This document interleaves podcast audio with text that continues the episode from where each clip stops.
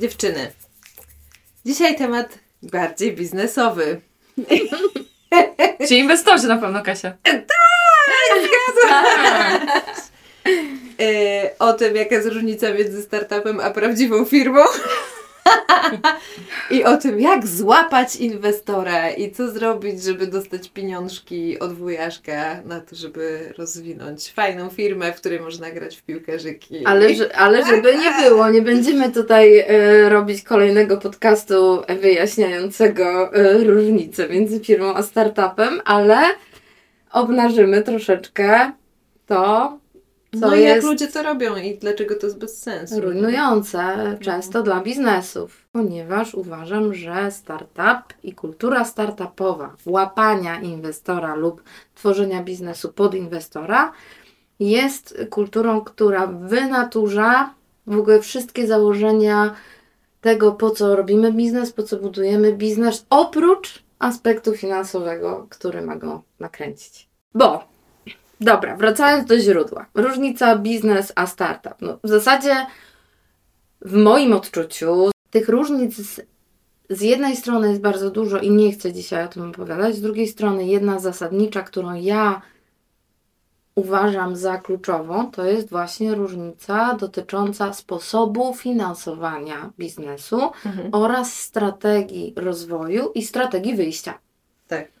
I tu się zaczyna cały problem, bo często jest tak, że zakładając firmę, spółkę, współpracę, czy wpadając na nowy pomysł, nie mamy jeszcze w głowie myśli startup. Zależy kto. chyba Zależy kto, dokładnie. No właśnie, bo, jeszcze tutaj podkreślmy, że to, że ktoś wpada na pomysł, nie ma środków i zbiera na to funding, to nie jest nic złego. tak? Oczywiście, zwłaszcza Oczywiście. w technologiach i tu właśnie gwiazdka, disclaimer. y, Ma to bardzo dużo sensu, żeby pobrać y, pieniądze czy od angel inwestorów, czy od VC, y, czy funduszy inwestycyjnych, tak? Czy od jakichś tam funduszy dla rozwoju, takich gdzieś tam bardziej y, państwowych czy europejskich w przypadku Polski. Ma to sens, bo mm, są produkty, których się nie da no jednak w garażu zbudować, tak? Tylko trzeba po prostu bardzo dużo kasy władować na początek, żeby to wypuścić na rynek, nie? Tylko właśnie ile to jest bardzo dużo i jak szybko i czy trzeba wtedy szybko rosnąć, czy trzeba cały czas rosnąć na Mhm. maksa szybko, czy i ten hypergrowth gdzie się zaczyna i też pytanie moje do Was dziewczyny, gdzie się kończy startup? Bo ja spotkałam się z firmami, które mają 10 lat i więcej, które nadal się nazywają startupami No bo- i nadal, że są na garnuszku tatusia, tak? Bo po to się tworzy rundę D i E i F, No właśnie. żeby po raz kolejny napędzać sobie e, hypergrowth, tak zwane Mhm. numerki, po to, żeby wyciągać jeszcze więcej kasy. Mm, I, I z tym się bierze wiele, e, z tym się wiąże wiele ryzyk. I to może usystematyzujmy w takim razie. Mhm. Czyli mamy załóżmy tek- rynek technologiczny i mamy takiego, takiego misia jak ja, czyli nie mam kasy, mam pomysł. I jeszcze jedna rzecz, bo tu Mhm. nawet nie o to chodzi, że nie mam kasy, mam pomysł, tylko najpierw jeszcze, krok w tył chciałam, chciałabym, Mhm. żebyśmy zrobiły, jest potrzeba na rynku. A no to oczywiście, Obserwuję tak. potrzebę na rynku, są, jest pain point i ja go widzę i nie tylko ja go widzę, tylko dużo ludzi go widzi i ja mam pomysł na to, żeby rozwiązać Tak, ten, y, ale- czy nie jest tak, że jak ten pomysł jest bez sensu, nie ma potrzeby rynkowej i nie mamy tego udokumentowane, to inwestor nie powinien Nie dostaniesz kasy, ale nie Nie. dostaniesz, wiesz co, w wielu przypadkach, na przykład w przypadku pozyskiwania grantów, musisz udowodnić, że jest, że rozwiązujesz jakiś kluczowy problem społeczny, technologiczny i adresujesz klu- kluczową potrzebę na rynku. Więc na przykład w przypadku mojego startupu to było bardzo fajne, bo nawet gdybym ja nie wykonała kroków koniecznych do tego, żeby odpowiednio przeanalizować potrzeby, odpowiednio przeanalizować rynek i zobaczyć, czy w ogóle ktoś mój produkt będzie chciał,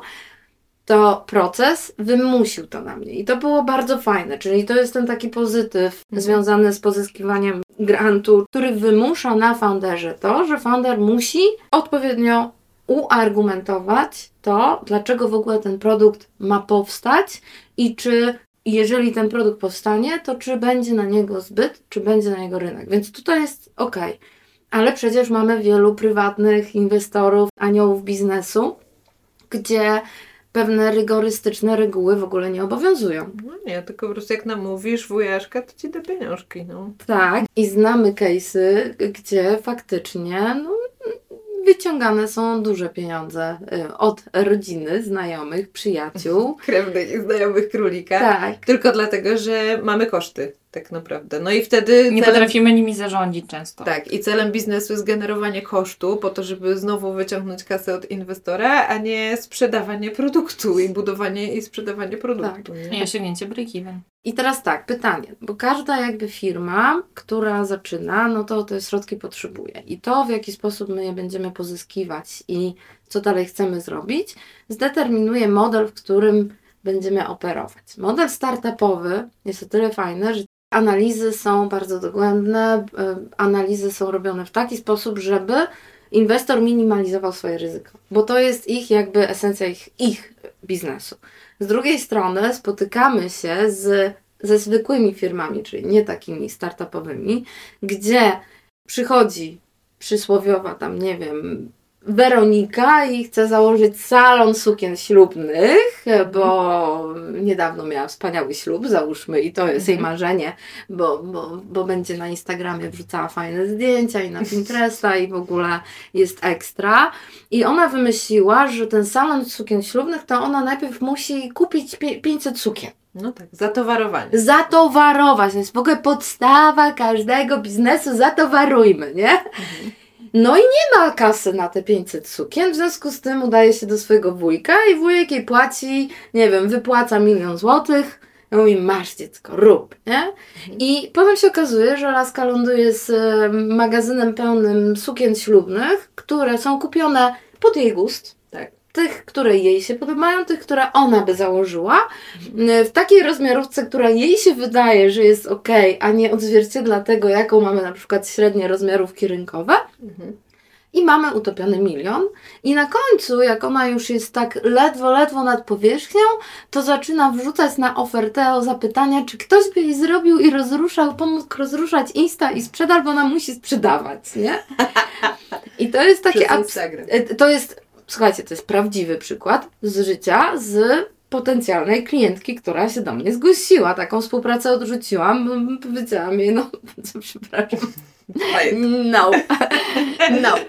Ale podobnie zdarza się, że podobnie działają też startupy, w których e, nakręca się cyferki na papierze, nakręca się mm, fikcyjne Produkty. produkty po to, żeby przyciągnąć tych inwestorów, a żeby ich przyciągnąć, to co robimy i żeby dostać więcej pieniążków, to Ty, Ola, ostatnio wspomniałaś, to trzeba podkręcić koszty. No tak. No ale właśnie widzicie, tutaj też jest e, kolejna gwiazdka, znowu jakby, żeby zachować ten balans.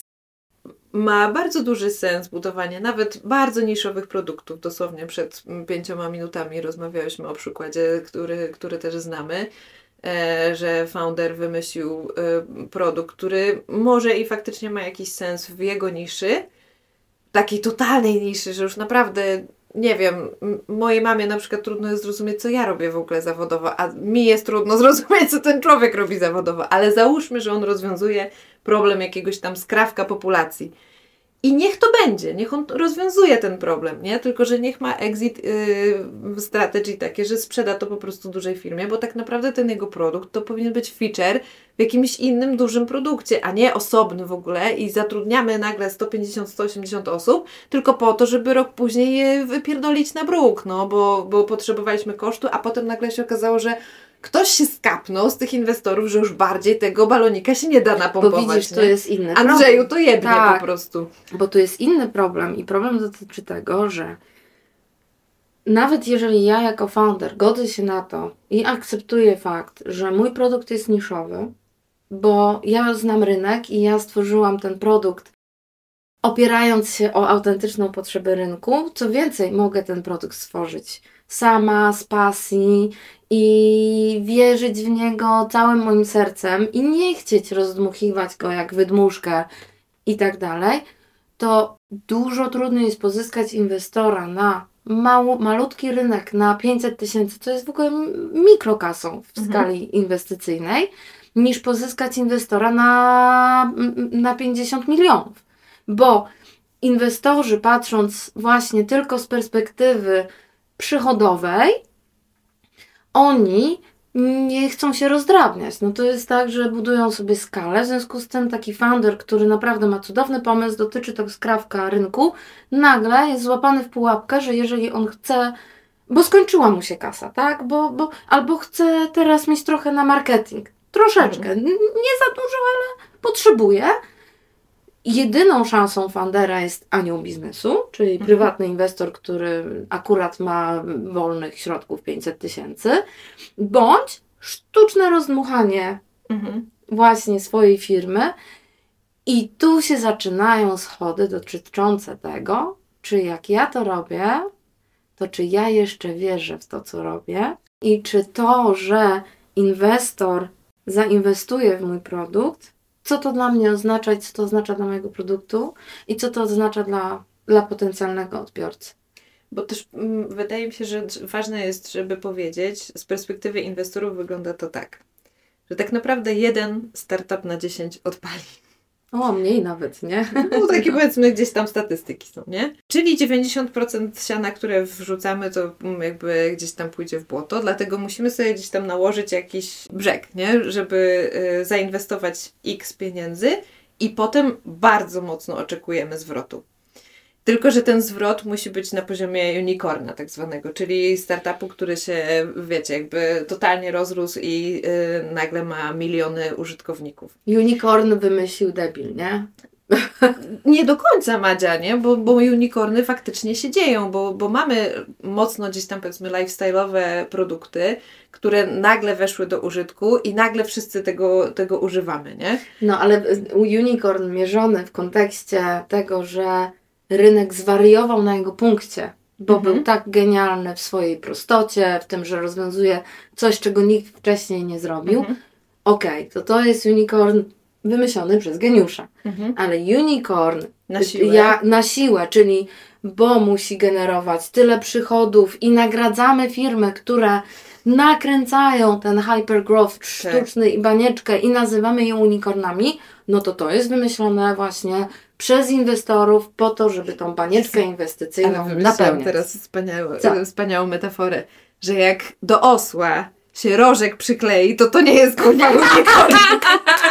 Nie jest i nie No, będzie. piękne Nie będzie to, nie, nie zostanie jednorożcem, no. No, i A tak, to niestety działa. to wygląda i bardzo często właśnie fundusze inwestycyjne zatrudniają ekspertów z dupy, którzy nie mają bladego pojęcia w ogóle i wa- o Jezu, walidują, patrzą w te tabelki, w te Excele, to w ogóle wykresy, wow, w ogóle są narzędzia, które są też startupami do e, e, walidowania startupów i po prostu a, w ogóle wiecie, wszyscy się w ogóle, no wąż zaczął zjadać własny ogon i to jest tylko po to, żeby, wiecie, jakaś tam już, a może nie, nie idąc w jakieś tam teorie spiskowe, no ale gdzieś tam siedzą panowie sobie palą cygara i patrzą jak im No na są- koncie rośnie, Tak, nie? to są rynki finansowe, to są przecież wszystko sprowadza się do tego, czyli ja tak naprawdę jako założyciel startupu jestem na samym dole łańcucha pokarmowego po prostu, bo ja zapierdzielam często za darmo, Mhm. bo, bo founderów Sweat nie- equity to się nazywa, Madzia, Sweat nie za equity, darmo. przepraszam, za sweat equity. I nie jestem w stanie wygospodarować minuty z mojego dnia, tygodnia i zapominam czasami już jak się nazywam, po to, żeby Być ktoś- w Forbesie. ta... Nie, żeby ktoś tam na górze był w Forbesie. to. A o mnie nikt nie usłyszy, bo mm, fundusz inwestycyjny, który inwestuje we mnie i w innego rodzaju startupy, on ma milion backup planów. Co więcej, to jest wszystko łańcuszek, który tak naprawdę prowadzi na sam szczyt, na który ja, jako ym, founder, nigdy nie dotrę, bo to, jak ty powiedziałaś, Kasia, jeden na 10 startupów odpali. To dobrego słowa użyłaś, bo odpalnie oznacza wypali. Mhm. Bo odpalenie to wcale nie znaczy, że ja potem dostanę drugą rundę. No Bo tak. to, że mi zażre rynek, a ja pokażę tylko 20% wzrostu, albo nie jestem w stanie wykazać e, tak zwanego break-even wystarczająco szybko, to może się okazać, że nie dostanę drugiej rundy finansowania. Co więcej, w zeszłym roku na przykład był zakręcony kurek e, funduszy Mhm. unijnych, były, za, były przecież cyrki z NCBR-em i z grantami i zwiększone kontrole i kurek nagle źródełko zaczęło wysychać. I nieważne było, czy masz super pomysł, czy nie Mhm. super pomysł, nie ma źródełka, koniec, nikt nie będzie w ciebie inwestował. I rynek jest okrutny, pozbawia często founderów z dobrym pomysłem szansy, bo na przykład adresują tylko problem niszowy, Mhm. albo strzelili się nie w tym momencie, bo jest moment layoffów i wszyscy nagle powiedzieli nie dziękuję. Mhm. I mam poczucie, że wiele dobrych produktów albo wiele dobrych rozwiązań przez to nigdy nie weszło na rynek, bo tak naprawdę to wielu inwestorów sam produkt nie interesuje. Wiesz co, ja słyszałam e, kiedyś na takim e, panelu dyskusyjnym, w którym brałam udział, zajebistą rzecz, która mi totalnie złamała głowę, bo właśnie też już wtedy miałam takie myśli, że, że właśnie produkt tak naprawdę nikogo nie, nie, nie interesuje, że to jest jakiś balonik właśnie nadmuchiwany i tak dalej. I właśnie inwestor powiedział, że on nie inwestuje w produkty, tylko w founderów. Że to musi być człowiek po prostu z charyzmą, który ma żyłkę do biznesu. I tak naprawdę jak dasz mu patyk, to i tak z tego coś zajebistego zrobi, nie? Zajebiście, że o tym wspomniałaś, Kasiu. Elizabeth Holmes, ta słynna założycielka z Silicon Valley maszyn do testowania e, z jednej kropli krwi, która wyciągnęła po prostu... A, to ona chyba już siedzi w więzieniu. Ona nie? siedzi w więzieniu. Inwestorzy zainwestowali w nią. Tak. Zainwestowali w Fundera. Bo pomysł był zajebisty, tak? Jakby to, że można maszyny do robienia analiz e, krwi wstawić do każdej apteki, do każdej kliniki i mieć od razu wyniki, wypasiony pomysł. I nie z dużej fiolki, tylko z maleńkiej fiolki. Elegancko. Ale to, że przez tyle rund finansowania, tyle miesięcy i lat nikt nie zajrzał do tej przysłowiowej piwnicy, której fio- szklane fiolki z krwią walały się po podłodze, bo maszyny się psuły, wszystko się sypało, bo ta laska wytworzyła aurę wokół siebie Steve'a Jobsa, Mhm. no to to jest dla mnie po prostu idealna ilustracja tego, w jaki sposób może dojść do ekstremalnych patologii właśnie w świecie inwestycji, inwestorów i founderów. A propos tego, co powiedziałaś, e, Madzia, o Elizabeth, jeszcze tak sobie pomyślałam, że mogłyby tutaj wystąpić pewne bajasy, po prostu pułapki myślenia, które często występują w biznesie. I inwestycjach one tak samo występują, jak, jak w innych naszych aktywnościach. Pierwszy, który mi przyszedł do głowy, to efekt aureoli, że po prostu tak. Tak. tak, e, inwestorzy postrzegali panią Elizabeth Holmes jako osobę, która po prostu jest przedsiębiorcza, pewnie charyzmatyczna i dlatego po prostu przypisali wszystkie inne pozytywne cechy. Tak. E, czy patrzyli jakoś bardziej pozytywnie na, na jej działania? Najmłodsza founderka na okładce Timesa przecież, tak? Jezu, w ogóle z tym najmłodszy, under 30 i w ogóle te wszystkie rzeczy, to, to powinnyśmy w ogóle osobny podcast nagrać, nie? Jakby tego właśnie pchania się w, w to, żeby jak najmłodszym ludziom dawać pieniądze i odpowiedzialność za biznes. Ja pierdolę, kto w ogóle wpadł na to? Co za debil to wymyślił w ogóle, nie? Tak. Jak ktoś w dupie był, gówno widział, jak ja to mówię, nie ma pojęcia w ogóle z czym chleb się je i w ogóle tak, dajmy mu w ogóle miliony i w ogóle tysiące ludzi i w ogóle za, niech zatrudni No i niech będzie za, za to wszystko odpowiedzialny. Na pewno zajebiście sobie Mhm. poradzi. No bo ma nie? tyle doświadczenia i Tak. tyle ekspertyzy i już miał do czynienia ze Tak. wszystkim i zjadł sobie na tym zęby, Tak, tak. że on będzie wiedział, że jak mu się coś swaka, to on już to doświadczy, tego doświadczył w przeszłości, więc on będzie wiedział, jak to naprawić. tak. Ale powiedz Ola, bo Ci No przerwałam właśnie. z, z efektem aureoli i innymi pułapkami. Mhm. Co tam jeszcze mogło być? Nadmierny optymizm. Mhm. Jeśli ona bardzo optymistycznie i pozytywnie przedstawiała jakieś wstępne wyniki, czy w ogóle mówiła o sukcesie firmy, no to finalnie mogłoby to wpływać na to, że inwestorzy przeceniali zdolności całego Theranos, to było? Mhm. Teranos, tak. całego startupu i ignorowali jakieś sygnały, które hej, coś tutaj może być nie tak. I myślę, że to w ogóle występuje ogólnie Mhm. w świecie startupów i inwestycji, że mamy tutaj charyzmatycznego foundera, który nawija nam makaron na, uczy, na uszy. Mhm. Nie mamy za bardzo czasu wejść w szczegóły, no bo to jest jedna z naszych 20 inwestycji. I do tego wysyłamy juniora analityka biznesowego. Oczywiście. I jest data driven wszystko, Tak. czyli pokazujemy tylko wybrane komórki z Excela, a inne, które są może troszeczkę na żółto albo na czerwono, to w ogóle nie, nie, nie. A w ogóle jak, wiemy wy na, to się a jak wiemy na papierze wygląda wszystko pięknie. No. Oj, czego ja nie widziałam. Dobra, ale to już zostawiając to. Tak jeszcze sobie myślę, może być efekt stada. Inni inwestują, się jarają, też dorzucę. nie? Tak, oczywiście. No ja myślę, że w ogóle stąd się wszystko wzięło. Tak. Że są ludzie, którzy mają pieniądze, nie wiedzą za bardzo, co z nimi zrobić. Nie chce im się spędzać czasu w ogóle na tym, żeby się, wiecie, jakby gdzieś tam zagrzebać, pomyśleć, prze, przeanalizować, tylko dobra tam, no po to jest ten fundusz, żeby oni to sprawdzili, jakby ładuję w to kasę po to, żeby mi się zwróciło, nie? Jasne, a jak jasne, stracę, nie? to No, Amber Goldy, tylko Też że na tak. większą skalę tak, tak, naprawdę, tak, nie? no, ale do tego zmierzam, że tak naprawdę e, to jest świat... piramida finansowa. O to mi chodzi, dziękuję, że to powiedziałaś, Katarzyna. Ale startupy, piramidy tak? Oczywiście. Tak, Dla tak. mnie cały ten mechanizm VC, rund, nakręcania, rozwadniania udziałów, na koniec się okazuje, że i tak ten founder zostaje z prawie niczym, bo Mhm. wszystko musiał oddać i po kolei im wyżej, tym bardziej wzbogacają się ci, którzy Już mm, mieli. tak, No tak. tak. I okej, czy jestem obiektywna? Nie, ale mam wiele przykładów, które potwierdzają tą tezę i uważam, że tak jest. Dlatego ja chciałabym bardzo, żeby nastąpił powrót do tego, że mamy firmy, które są prywatne, finansowane z własnych środków, albo firmy nie nastawione na hypergrowth, Mhm. nawet jeżeli mają zewnętrznego inwestora, tylko firmy, które wchodzą w trend sustainable growth, Tak. które są nastawione na długofalowy rozwój i znam takie firmy, które wspaniale sobie radzą i nie szukają na siłę zewnętrznych inwestorów, bo chcą wejść na rynki globalne. To są jakieś te takie właśnie pułapki związane też z tym, że nie wiemy, gdzie się zatrzymać.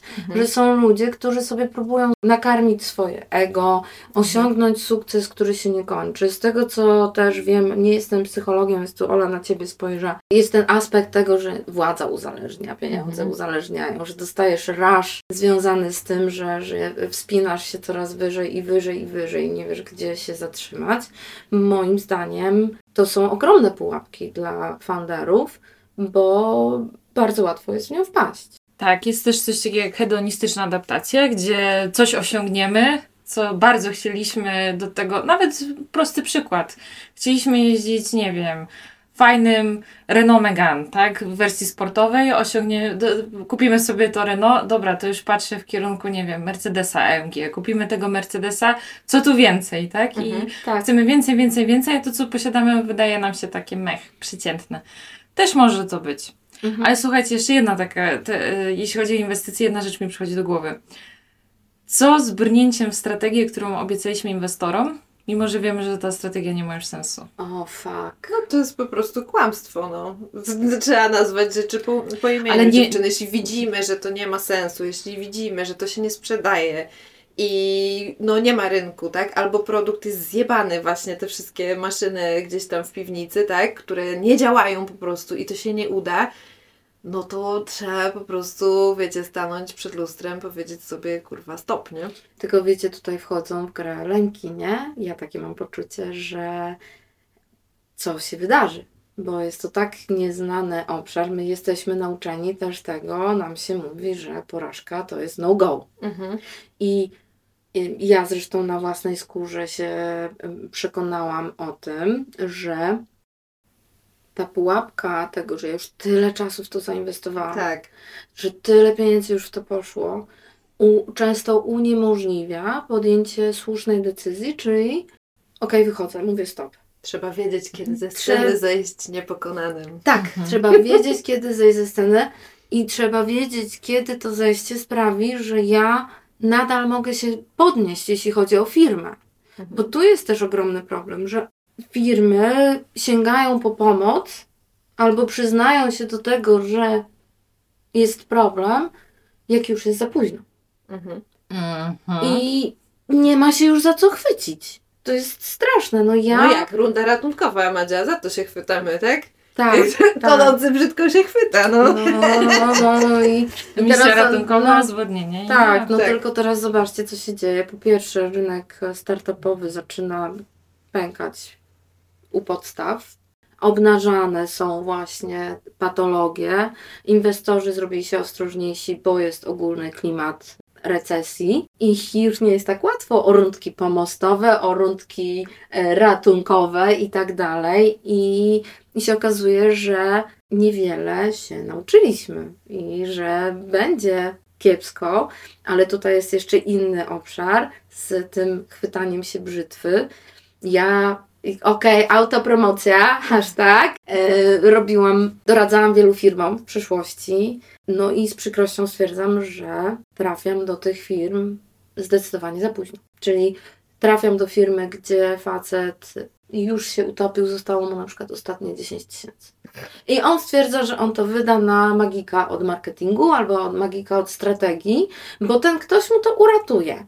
Tylko ja się pytam, przepraszam, a gdzie ja byłam? Albo magik od, nie wiem, technologii, jak miałeś jeszcze milion na koncie. Ale na obronę tych ludzi podam i o, będziemy o tym jeszcze mówić, bo już mamy ustalony temat podcastu, o tych jebanych magikach, Madzia. Bo jak się mówi, właśnie cał, wszędzie słyszysz, że z, z, 10 groszy ktoś znalazł na ulicy i zrobił z tego, mie, wiecie, miliardowy interes w ogóle w, tygo, w tydzień, tak? Czy dwa tygodnie.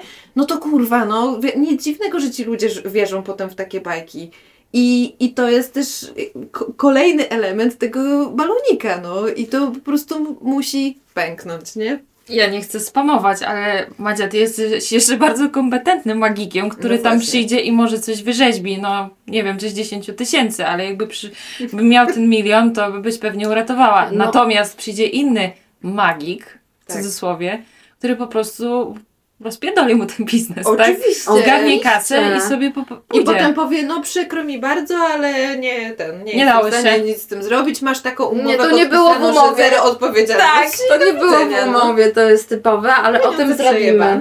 i ten. Tak, i tak, to jest zrobić. osobny temat. Osobno. Ale wiecie co, ja, ja jestem z HR-u, więc mogę gadać głupoty, ale jeszcze w kontekście tego, że firma brnie w strategię, na którą złapała inwestora, ale setting się zmienił i to już jest bez sensu. Powiedzieliśmy sobie o perspektywie ale jest jeszcze perspektywa tego inwestora i tego, jak oni się zachowują. Ja lubię to też analizować, wiecie, z, dwu- z dwóch stron. No bo gdyby inwestorzy mieli inną reakcję na taką brutalną prawdę niż to, żeby kogoś zjebać i po prostu powiedzieć, nie stary, no trudno, my zainwestowaliśmy, no to teraz będziesz miał pozew, Mhm. tylko jednak to otoczenie biznesowe byłoby bardziej, no nie wiem, tu powiem dyplomatycznie kulturalne, wykazywało się większym zrozumieniem. Ja nie mówię, że każdy tak robi, ale spotykałam się z takimi sytuacjami. To też szybciej by się oni dowiadywali o tym, że to jest bez sensu i kasa, którą ładują w rundę pomostową, ratunkową, czy po prostu kolejną, że jednak może, no nie wiem, zainwestować. Tak, to jest kwestia ego i to jest, słuchajcie, problem bardzo stary jak świat, bo już była przecież baśń Nowe szaty cesarza, tak? I właśnie to jest bardzo, bardzo istotne, że jeśli budujemy jakąkolwiek, jakąkolwiek firmę, czy to startup, czy biznes rodzinny, czy cokolwiek, trzeba wokół siebie zbudować taką aurę, że jak ktoś widzi, że ci się dupa pali, albo że coś na golasa wychodzisz, to żeby ci powiedzieli, żeby twój Tak. zespół mówił, zgłaszał, flagował, bo inaczej, no niestety się spali nie tylko dupa, ale wszystko, nie? Tak, tak, tak. I tutaj jest jeszcze jeden aspekt, że ci inwestorzy hands-off, czyli tacy, którzy rzucają pieniążki i tylko raz w miesiącu oczekują raportu na tabelce, nie ma z nimi wspólnej platformy komunikacji. Bo jeżeli ja mam inwestora, który jest, załóżmy, prywatnym inwestorem, e, aniołem biznesu, który chce się też żywo angażować, czego są też duże minusy, bo jak ja wpuszczam kogoś, kto z butami wprowadza swoje po porządki, to też mi to może totalnie rozwalić biznes. No ale załóżmy, że mam kogoś, kto no jednak chce być zaangażowany, albo wierzy w mój pomysł, wierzy w mój projekt, wierzy w mój produkt, to ja mam wtedy merytoryczną platformę do tego, żeby z takim inwestorem przeprowadzić dyskusję mówiącą o tym, że słuchaj, próbowaliśmy pół roku w ten sposób, nie pykło, mamy jeszcze kasę, zanim rozwalimy tą kasę do końca, proponuję zmianę kierunku. Przeanalizowałem to, sprawdziłem i tak dalej. Tylko, że to wymaga właśnie pewnego dystansu Mhm. z dwóch stron, bo my często dostajemy tą wizję tunelową i brniemy i dopiero jesteśmy tacy mądrzy po fakcie, czyli jak sobie zrobimy retro, to wszyscy nagle wszystko wiedzą, co Tak. poszło nie tak i kiedy i kiedy trzeba było.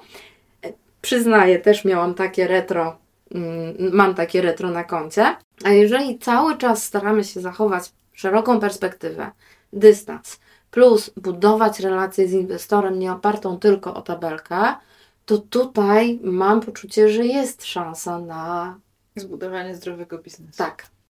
I ja myślę, że to jest bardzo fajny wniosek. Tak, czyli to nie Czyli jest tak. sta- startupów nie wymyślił debil, tylko debile po prostu wybaczają e, fajną ideę. Tak, idea jest super, unicorny istnieją, Łapanie inwestorów? Wymyślił debil czy nie? No, no zależy na co. Jak to, jest, jak to jest łapanka, to tak. Jak masz, wiesz, inwestora z łapanki. Tak. Trzeba zbudować relacje, a nie łapać jednak. Tak, moim zdaniem e, inwestor opar- w oparciu o relacje, a nie o piramidkę finansową, zdecydowanie jest tym, co może pozwolić Ci rozwinąć swój biznes. Nie debil to wymyślił, ale świat wybaczył. Dziękujemy bardzo. Dzięki. Dzięki.